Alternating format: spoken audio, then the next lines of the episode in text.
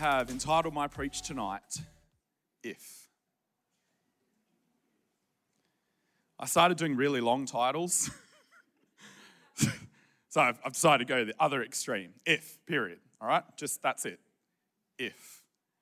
And uh, we're going to pray for the, for the word right now. So let's pray. Jesus, we open up your scriptures tonight. I pray that they would be illuminated. Lord, let us be encouraged. And let us be equipped, I pray, in Jesus' name. Amen. Amen. Uh, question.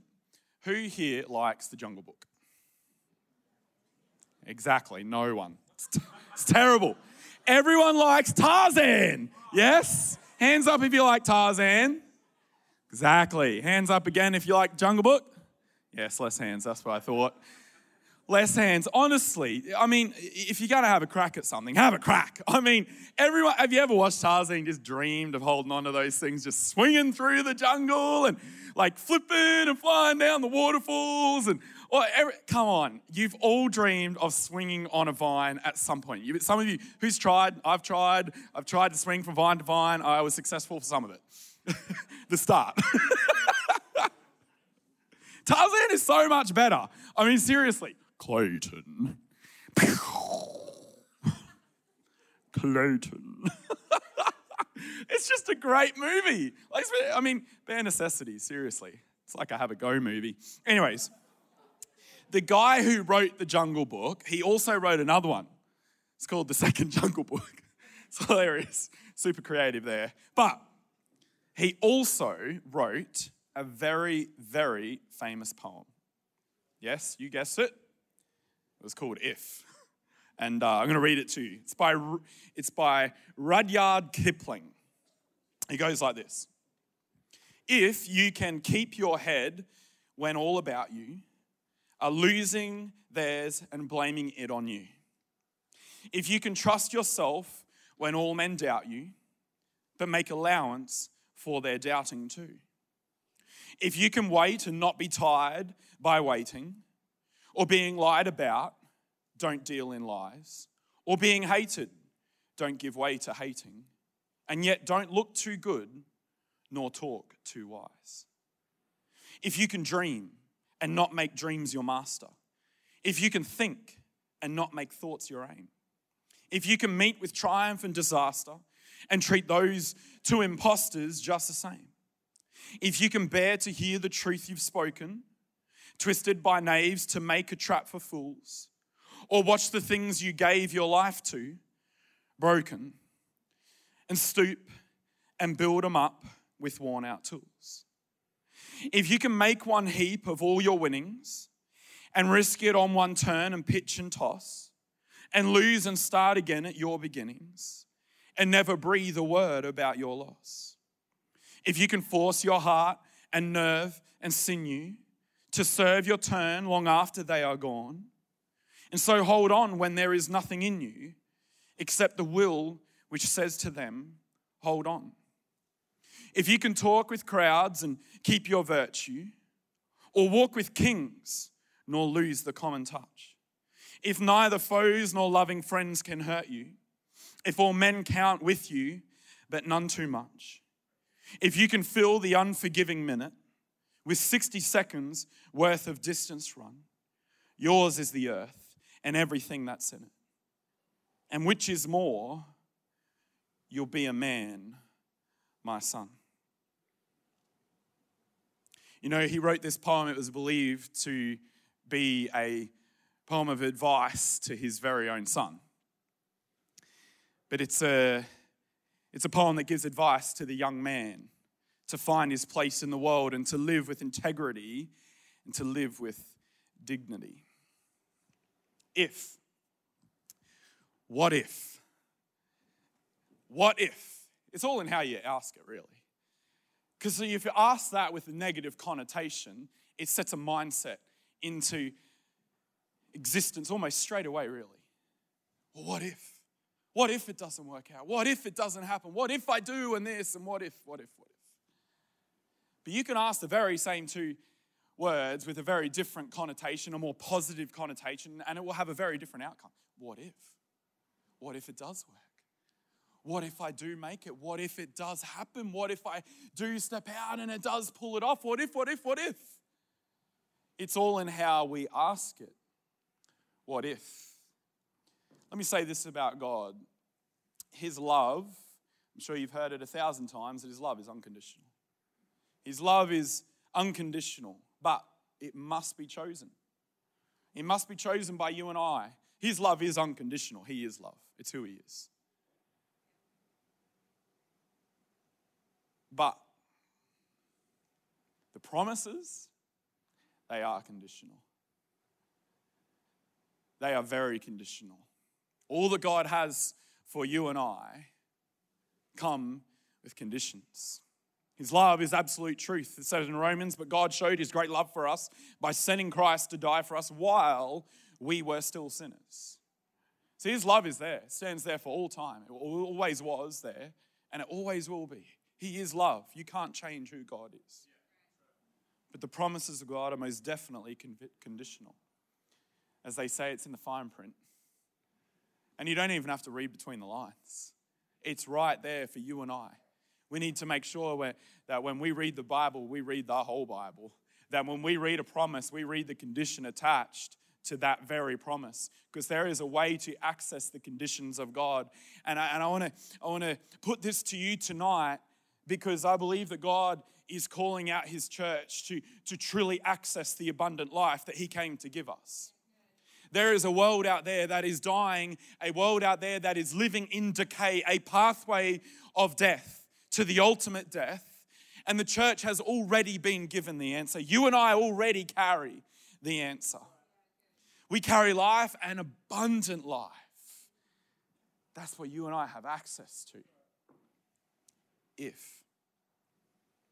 Second Chronicles chapter seven, verse fourteen. If my people who are called by my name will humble themselves and pray and seek my face and turn from their wicked ways, I will hear from heaven and will forgive their sins and will restore their land. If my people, then I will come. If my people will humble themselves, if they will fall to their knees, if my people will recognize that they are the children of God that carry the answer to the groanings of the creation around them, if my people will humble themselves and call out to me, then I will come and heal their land. His promise is conditioned with the if statement, where you and I come into it. He will come and heal the land if we humble ourselves and fall to our knees and pray. Let me give you some O T right now. Psalm ninety-one, verse nine to eleven. If, if, if you make the Lord your refuge, if you make the Most High your shelter, no evil will conquer you. No plague will come near your home, for he will order his angels to protect you wherever you go. Deuteronomy chapter twenty-eight, verses one to two. If If you fully obey the Lord your God and carefully keep all his commandments that I am giving you today, the Lord your God will set you high above all the nations of the world. You will experience all these blessings if you obey the Lord your God. Verse fifteen, but, but if you refuse to listen to the Lord your God and do not obey all the commands and decrees I am giving you today, all these curses will come and overwhelm you. Deuteronomy chapter twenty-eight talks about our obedience requirements to the commandments of God. And it premises each promise with a statement of if. If you do this, you will be rewarded with this. But if you don't, the very opposite takes place. If you don't access what God died on the cross to give you access to, you will not live out the benefits of that relationship. What you and I sometimes get into a, a cycle of endurance in has already been defeated at the cross of Calvary. You do not need Jesus Christ to die for you again. Let me give you some N T. First John one nine. If we confess our sins to him, he is faithful and just to forgive us our sins and to cleanse us from all wickedness. Second Corinthians chapter five, verse seventeen. If anyone is in Christ, he is a new creation. The old has passed away. Behold, the new has come. See, there is a requirement on us to respond to what Jesus Christ has done on the cross. There is a requirement on you to respond to his offer of eternal life. There is a requirement, there is a condition attached to the lifestyle that God proposes is possible, but you and I have to enter into it through the if statement. If you do this, then you will get this. If you don't do that, then this is what it will look like. If. Is your life what you think it could be right now with the God of the universe living inside of you? If you follow God, you will have the abundant life. If you follow God, daily taking up your cross, if you follow God, you will reap the benefits of that relationship. If you don't, well, where do I start? Just look around. You know, coming to the altar and asking God to take away your problems and then going back and engaging in a lifestyle that God does not like is not what God has for us, church. You cannot come to church on Sunday and ask God to fix a circumstance in your life that you are personally injecting the very issue into your life Monday to Saturday. It does not work like that. Yes, God in all his grace, he will help you every time. Where sin abounds, grace abounds all the more. But you cannot expect a different result if you keep on doing the very thing that you are coming to the altar for. We ask God why things are happening to us or why things aren't happening to us when he's already given us the answer. He's commanded us a way to live, church. There are commandments for you and I to follow. Those commandments are awesome things to follow. They are not party pooping rules. They are life-giving freedom, true freedom, real freedom.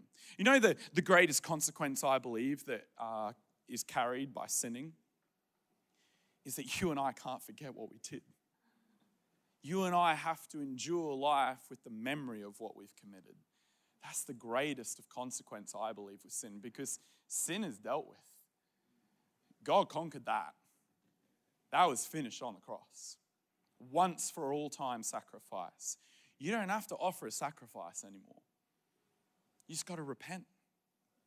You just got to come to Jesus if you confess. If you want the promises of God outworking in your life, then you need to respond to his word and do what he has asked us to do. If you put on the garment of praise for the spirit of heaviness, if, then joy and freedom will overflow in your life. The joy of the Lord will be your strength. Come on, we need to respond to our relationship with God, engage in it, live in it. It needs to become who we are. Then we reap the rewards of our life of abundance. Romans eight says this, what shall we say about such wonderful things as these? If God is for us, who can ever be against us? If God is for us. If he's not, just look at the world around you. If you don't, let me, let me jump into a bit of a teaching moment now. And hear my heart in this. I, I'm preaching not at you tonight, but for you. Because I believe God wants to bring freedom. I believe that there are things that you are enduring right now, things that I am enduring right now, that, friend, you and I, we don't have to. We are able to see the promises of God outworked in our life. If, if, I want to encourage you tonight to choose life. I want to encourage you tonight to choose the life that Jesus said you could live. I want to encourage you tonight to, to access the life that Jesus made possible for you and I to access. And I want to encourage you tonight to choose the Spirit over your flesh. If you inject more flesh into your life than Spirit, the results are very clear. You'll start to struggle and slip back into the old man ways of living, and your sinful nature will rise on up. Galatians chapter five, verse sixteen to twenty-four says, but I say, walk by the Spirit, and you will not gratify the desires of your flesh. For the desires of the flesh are against the Spirit, and the desires of the Spirit are against the flesh. For these are opposed to each other, to keep you from doing things you want to do. But if you are led by the Spirit, you are not under the law. Now the works of the flesh are evident: sexual immorality, impurity, sensuality, idolatry, sorcery, enmity, strife, jealousy, fits of anger, rivalries, dissensions, divisions, envy, drunkenness, orgies, and things like these. I warn you, as I warned you before, that those who do such things will not inherit the kingdom of God. But the fruit of the Spirit is love, joy, peace, patience, kindness, goodness, faithfulness, gentleness, self-control. Against such things there is no law. And those who belong to Christ Jesus have crucified the flesh with its passions and desires. You know, you inject flesh into your life and then you wonder why you struggle. You inject stuff that your flesh desires into your life, it's going to make you struggle. The Bible tells us that the, the, the result of that lifestyle is very clear. Think, think of it like this. If you don't live a life that is led by the Spirit, then you will not have love and joy and peace and patience and kindness and goodness and faithfulness and gentleness and self-control. If you are led by the Spirit, you reap that. If you don't, those attributes will not be found in your life. Have a think about that. You know, church, we don't need to, we don't need to come to a moment with God and ask him for help or an answer. He's already given us the answer. He's already done it. You know, we ask him for freedom, but we've already got it. We ask him for help and wisdom, but he's already given it. If, instead of asking God to sort out your issues, I believe we need to start doing what the Bible says and start asking God for our generation. Come on, let's be a generation that cares more about others than ourselves. Yes, the Bible says love others as yourself. It is important to look after yourself, to appreciate the value, the value that Christ placed on you when he went to the cross. Christ loves you, but that's not where it's meant to stop. You're meant to love others. If you inject into your spirit, the results are so clear. All of what God has on offer for you is accessed if, if you are led by the Spirit. Were you led by the Spirit to say that mean thing? Were you led by the Spirit to act in spite? Were you led by the Spirit to engage in a lustful act or an allure of the wealth, a distraction? You've heard the saying, let God take the wheel. Maybe our generation needs to hear, let God take the remote. Let God have your eyes back. Let God have your ears back. Let God have your mind, your soul, your spirit back. Let God take the remote. You know, Uh, lately, there's been lots of P words and C words and stuff like that. Last year was pivot, COVID. This year, it's Putin and COVID. How about some other words? How about Pentecost? How about power? Come on, how about Prince of Peace? How about proclaim and declare? How about proclaim and declare the word of God and the goodness of being a child of God? Come on, how about seeing a change? How about seeing a change in the world around you because of who you are? Come on, you and I carry abundant life. You and I are able to access it. If, if we inject the world into our soul, we will be caught up and tossed around by the waves of life. But if we build into our lives a base from which to live from, if we inject the word of God into our lives, then we will not be caught up and tossed around and riddled with issues of this and that. But you and I will have a firm foundation, a foundation where potential and possibility is unlocked. Jesus said it like this in Matthew chapter seven. He said, anyone who listens to my teaching and follows it is wise, like a person who builds a house on solid rock. Though the rain comes in torrents and the floodwaters rise and the winds beat against that house, it won't collapse because it is built on bedrock. But anyone who hears my teaching and doesn't obey it is foolish, like a person who builds a house on sand. When the rains and floods come and the winds beat against that house, it will collapse with a mighty crash. Second Corinthians says, for all God's promises have been fulfilled in Christ with a resounding yes. And through Christ, our amen. In Jesus' name. If you and I start to proclaim and declare in Jesus' name, if you and I start to approach each day in Jesus' name, in Jesus' name, I have been called to live like this. In Jesus' name, I have been called as a son of God, as a daughter of God. In Jesus' name, this is who I am. In Jesus' name, this is what I can do. Come on, church. The church had the answer. Can I tell you, the church still has the answer. That answer is Jesus. Jesus is King. Jesus is the Savior. Jesus is the answer for all of your issues and all of the issues in the world. He always was the answer and He always will be the answer. We don't need to look elsewhere for an answer. Come on, church, let's get interested, more interested about souls instead of stuff. Church, our light needs to invade the dark. Heaven needs to invade earth. They need us. They need us to be who we can be. If you do, if you do,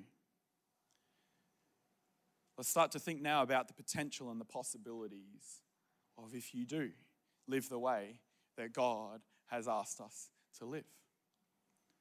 Let's take a look at what happens if we engage with what God said to do. Remember, it takes us to be doers of the word, not just hearers. We can't just hear about it. We've got to do it.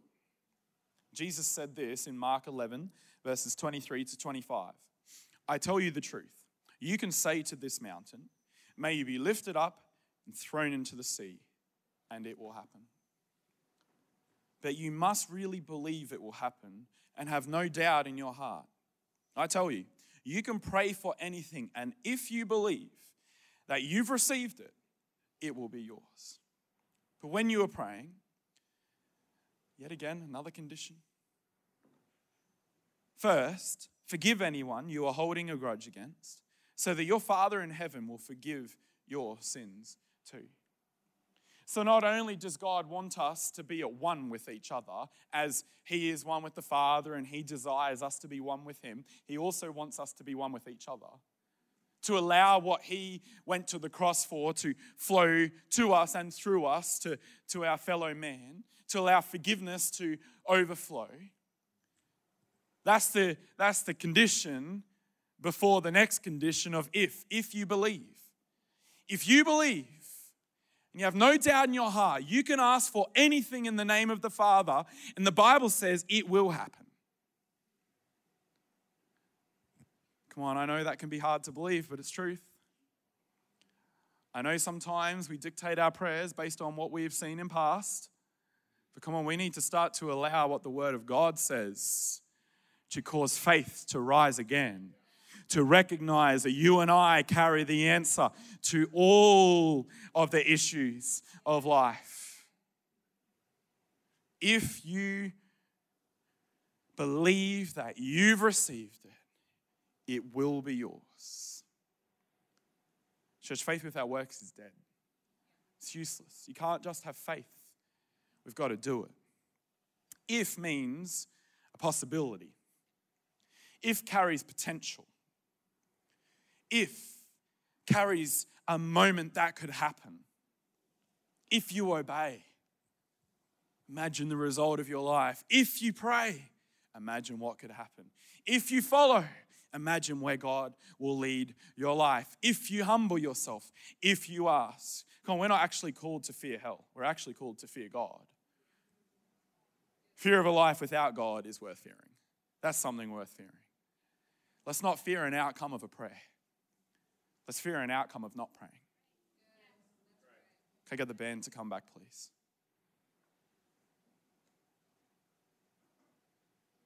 Church, God does not give us gifts to look at. It's like the china cabinet with all the stuff that you're waiting for the famous person to come to your house to, to use. You are that famous person. Get it out. Use it. You know, Rowan Atkinson, uh, I don't know if he still owns it, but he did own a McLaren F one, now worth twenty point five million dollars. It's incredible. It's the most expensive car in the world. It's crazy. twenty point five mil. That's ridiculous. That's hilarious. How cool would it be to drive that thing? Mm. I don't want one. It's all good. Dodge. Rowan uh, Atkinson, Mister Bean. You all know Mister Bean? What a guy. Oh man, Mister Bean is the legend. Hands up if you have not ever seen one of Mister Bean's short films. It's okay. I forgive you. No. You remember that scene where he's getting changed in his uh, Mini on the way to work? Uh, that's hilarious. That's one of my most favourite ones. I had to do that one time. It was, it was so funny. I was praying that no truck would come past. You know, Rowan Atkinson uh, had a crash in his McLaren F one. He was driving around a corner in the rain. It slipped, hit a tree, caused some major damage. He had insurance. Took it in to get the quote. nine hundred and ninety-one thousand pounds was his repair bill. nine hundred and ninety-one thousand pounds. It's incredible. As every insurance company likes to do, they like to avoid paying out. So they did try to not pay Rowan Atkinson out his repair bill. But he, like anyone else, paid his insurance and paid the premiums for it. And, you know, he uh, took it to court and won. It's the biggest automobile repair insurance claim in British history. nine hundred and ninety-one thousand pounds. He won. They had to pay it out. His McLaren F one was fixed. When people asked him, Rowan, Mister Bean, Bean, I don't know how he does it, Bean, Bean, I can't do it. They asked him, what, why, why were you driving it in the rain? He's like, oh, it's my everyday car. He's like, why, why would something that was built to be driven just sit in a garage to be looked at and accumulate dust? It was his everyday car. I love that. What a guy. It was his everyday car. He liked it, so he drove it every day. It was his everyday car, McLaren F one. It's incredible. And he had an accident like any normal person, hits a tree. Maybe not like every normal person, but I hit a light post once. It was awful. I couldn't have lined up that Hyundai symbol better. Like it, I perfectly hit that pole. It was so sweet and true. I didn't mean to. It's just, it's just ironic when I'm looking at this thing and I'm freaking out because there's all this powder and white stuff coming out and flash and I'm out of there. And some lady comes over. She's like, I saw you jump out. You, you thought your car was on fire, didn't you? And I'm like, yeah, I did because there was smoke, you know. and uh, and then she's like, oh, it was just the powder from the from the airbag. I'm like, well, whatever. I'm still jumping out. I'm like, ah. It was awful. It was an expensive, uh, it was an expensive exercise to have to go through. God taught me a lot. Church, you are a gift and you have purpose. You carry a gift that is not meant to be locked up. It's not meant to be in the garage collecting dust. It's not meant to be there. The life that Jesus Christ died to give you, you don't have to wait until heaven comes to live it. The Bible says that you can reap the rewards of spiritual life now. In First Timothy chapter one, verse eight, it's not on the notes, Connor. Uh, it says that physical training holds some value. It's good. You should look after your one tent. It's your one tent. By the way, it's his tent.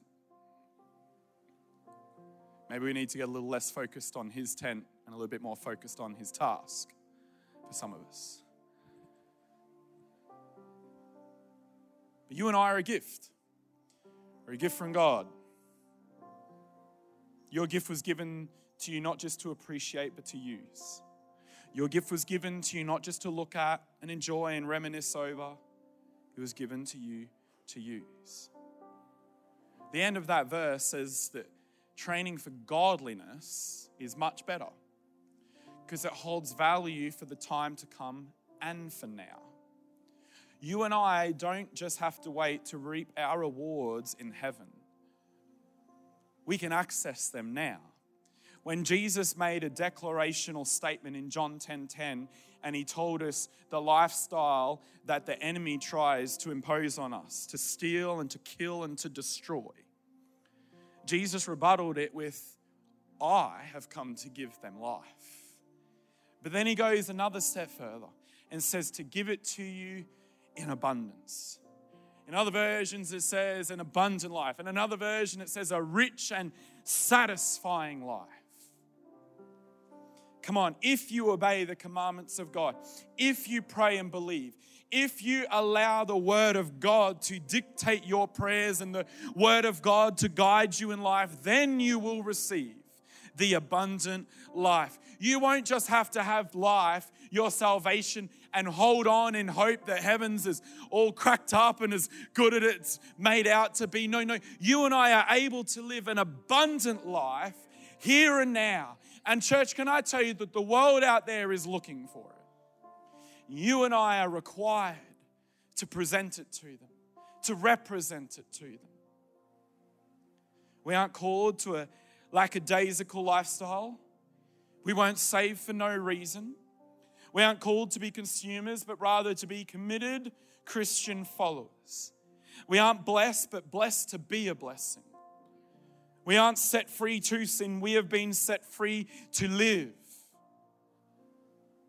If you and I can fully realize what God has both done for us and given to us, church, I'm confident that the world around you would be a better place. When God said, you will do greater things than even I have done. When Jesus made that statement, it was a statement of truth. You and I will do greater things if you pray and believe. Come on, church. Do you want to see something happen in the life that God has given you? Do you want to start to see something happen in the world around you? Because you carry the answer to do it. You carry the ability to do it. If you believe. Come on, you got potential. You have great potential. If you obey God and do what He asked you to do. If you say to this tree, be cursed, it'll be cursed. If you say to this mountain, be uprooted and move up and out of my life and over there, that mountain will be uprooted and moved up and out of your life.